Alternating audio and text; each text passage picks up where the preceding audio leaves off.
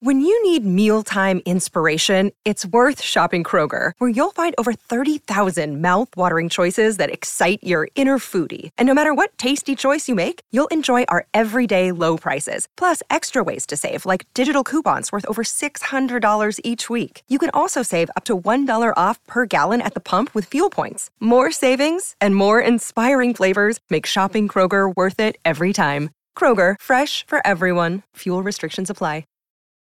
Your brain needs support, and new Olly Brainy Chews are a delightful way to take care of your cognitive health. Made with scientifically backed ingredients like Thai ginger, L-theanine, and caffeine, Brainy Chews support healthy brain function and help you find your focus, stay chill, or get energized. Be kind to your mind and get these nootropic chews at olly.com. That's O-L-L-Y.com. These statements have not been evaluated by the Food and Drug Administration. This product is not intended to diagnose, treat, cure, or prevent any disease. The following podcast contains audio extracted from videos on the Harry Potter Theory YouTube channel.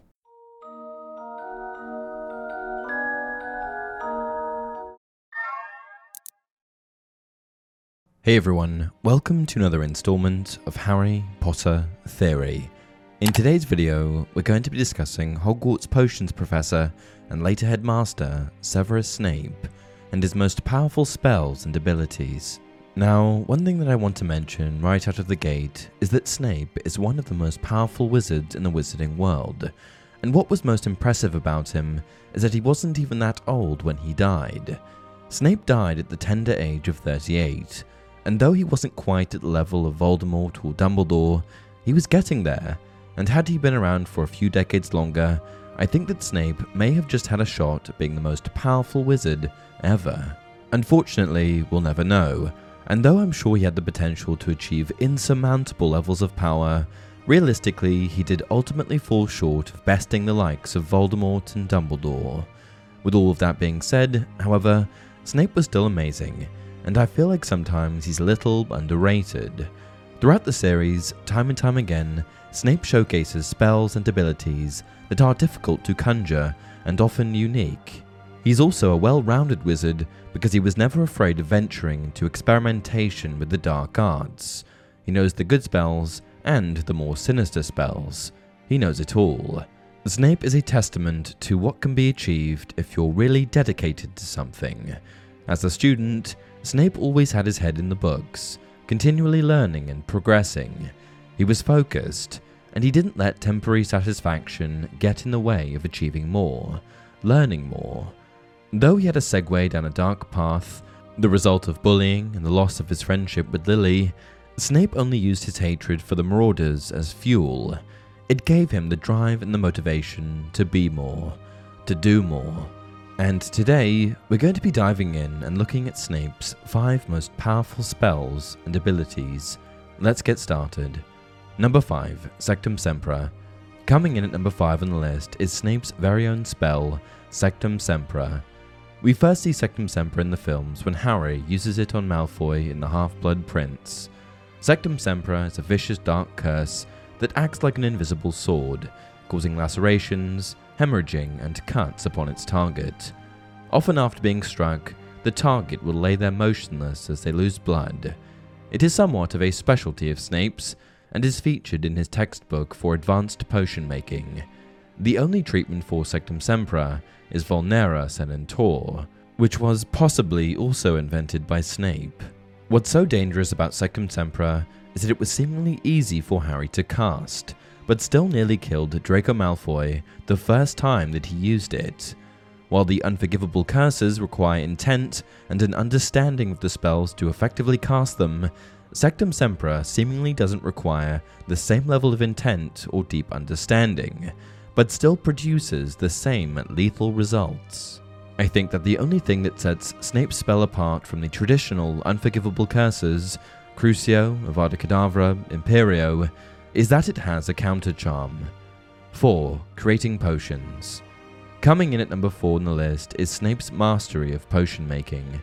Snape held the position of potions master at Hogwarts from 1981 to 1996, proving himself to be extremely adept at the act of making potions. Snape, having always been studious and committed to expanding his mind, was very successful at creating any sort of potion that he desired, and thoroughly impressed his former potions professor, Horace Slughorn, in his schoolboy days. In fact, he was so adept and in such a league of his own that Snape basically rewrote a lot of the instructions in his potions textbook, the same textbook that Harry later acquires. When Harry Potter first attends Slughorn's class, he hits the jackpot and finds the former textbook of Snape, The Half Blood Prince. At first, this was just a regular textbook to Harry, but as he began to flip through it, he noticed a few peculiarities. The first thing being the inscription by its former owner. This book is the property of the Half Blood Prince. The next thing that he notices is that on each page, portions of the instructions are scribbled out, and instead, this Half Blood Prince character had written in his own instructions. Instructions that differed from what the original recipe called for, and what Harry quickly realized was that these alternative instructions were far better than the original instructions, as he was able to effortlessly produce the potions that Slughorn called for in each of his lessons. The book was like having cheat codes to all of the potions lessons, and by following the instructions in the book, Harry was able to thoroughly impress Slughorn, this is a massive testament to Snape's prowess in potions. Hogwarts had been around for over a thousand years, and the potions textbooks were written by skilled potioneers, but Snape had still managed to improve them. For the rest of the year, Harry continued to follow the Half Blood Prince's instructions wherever they deviated from the original author, Libatius Borage, and it resulted in Slughorn raving about his abilities. There are many, many potions in Harry Potter, and I wouldn't put it past Snape to create any one of them. Powerful potions include Veritaserum, which is essentially a truth potion, Felix Felicis, or liquid luck, which grants unusually good luck, Amortentia, which gives the drinker a powerful obsession or infatuation with the giver of the potion, and Polyjuice Potion, which allows the drinker to assume the appearance of someone else. Snape could do them all. 3. Unsupported Flight. Coming in at number 3 is, of course, unsupported flight, or the ability to fly. The only other known witch or wizard known to fly without a charm of some sort is the Dark Lord himself, Voldemort. This achievement is extremely uncommon and is the sign of a truly powerful witch or wizard. J.K. Rowling is reported to have stated that all wizards have the power of flight innately, but that the vast, vast majority need a broom to achieve it. In the case of Snape and Voldemort, they're just so focused and powerful that they're able to channel the power to fly unsupported, harnessing the energy through themselves rather than the broom. Flying can come in handy in many different circumstances, allowing you to get away quickly or pursue a target with ease. Unsupported flight should not be confused with levitation, which doesn't work on humans and only allows objects to fly a few feet above the ground. 2. Spell Creation Coming in at number 2 is spell creation. Spell creation can be highly dangerous and has proven, historically, to be extremely difficult.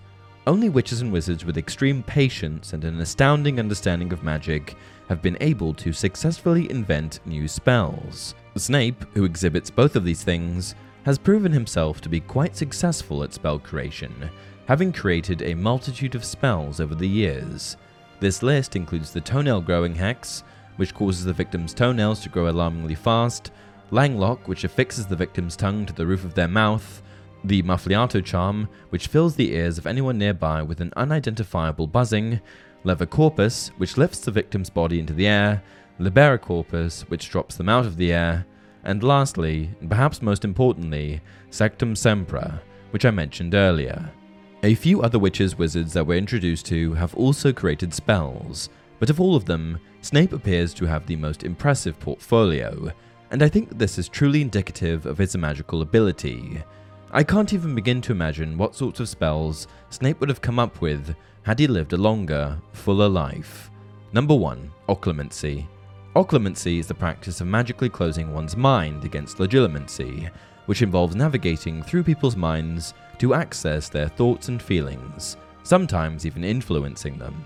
Severus Snape is a master occlumens and is perhaps one of the only people, besides Dumbledore, whose mind is safe from a master legilimens like Voldemort. Snape acts as a double agent, but is still able to deceive Lord Voldemort despite frequent interaction, and I think that this truly speaks to his ability as an Occlumens, perhaps even surpassing Dumbledore's abilities in the subject.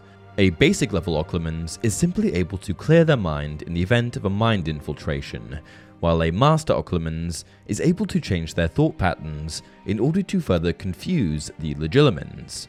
Given that occlumency is a rare skill and that Snape is so adept at it, I thought that it was fitting that it be placed at the top of this list. And that concludes the list. I really wish Snape had lived a longer, fuller life so that we could have seen the boundaries of magic being pushed even further. However, in the time that he was around, he certainly contributed a lot. What do you guys think? Do you agree with this list? Let me know down in the comment section below. Did Snape invent Vulnera Lentor or Grindelwald? Until next time, remember, it does not do to dwell on dreams and forget to live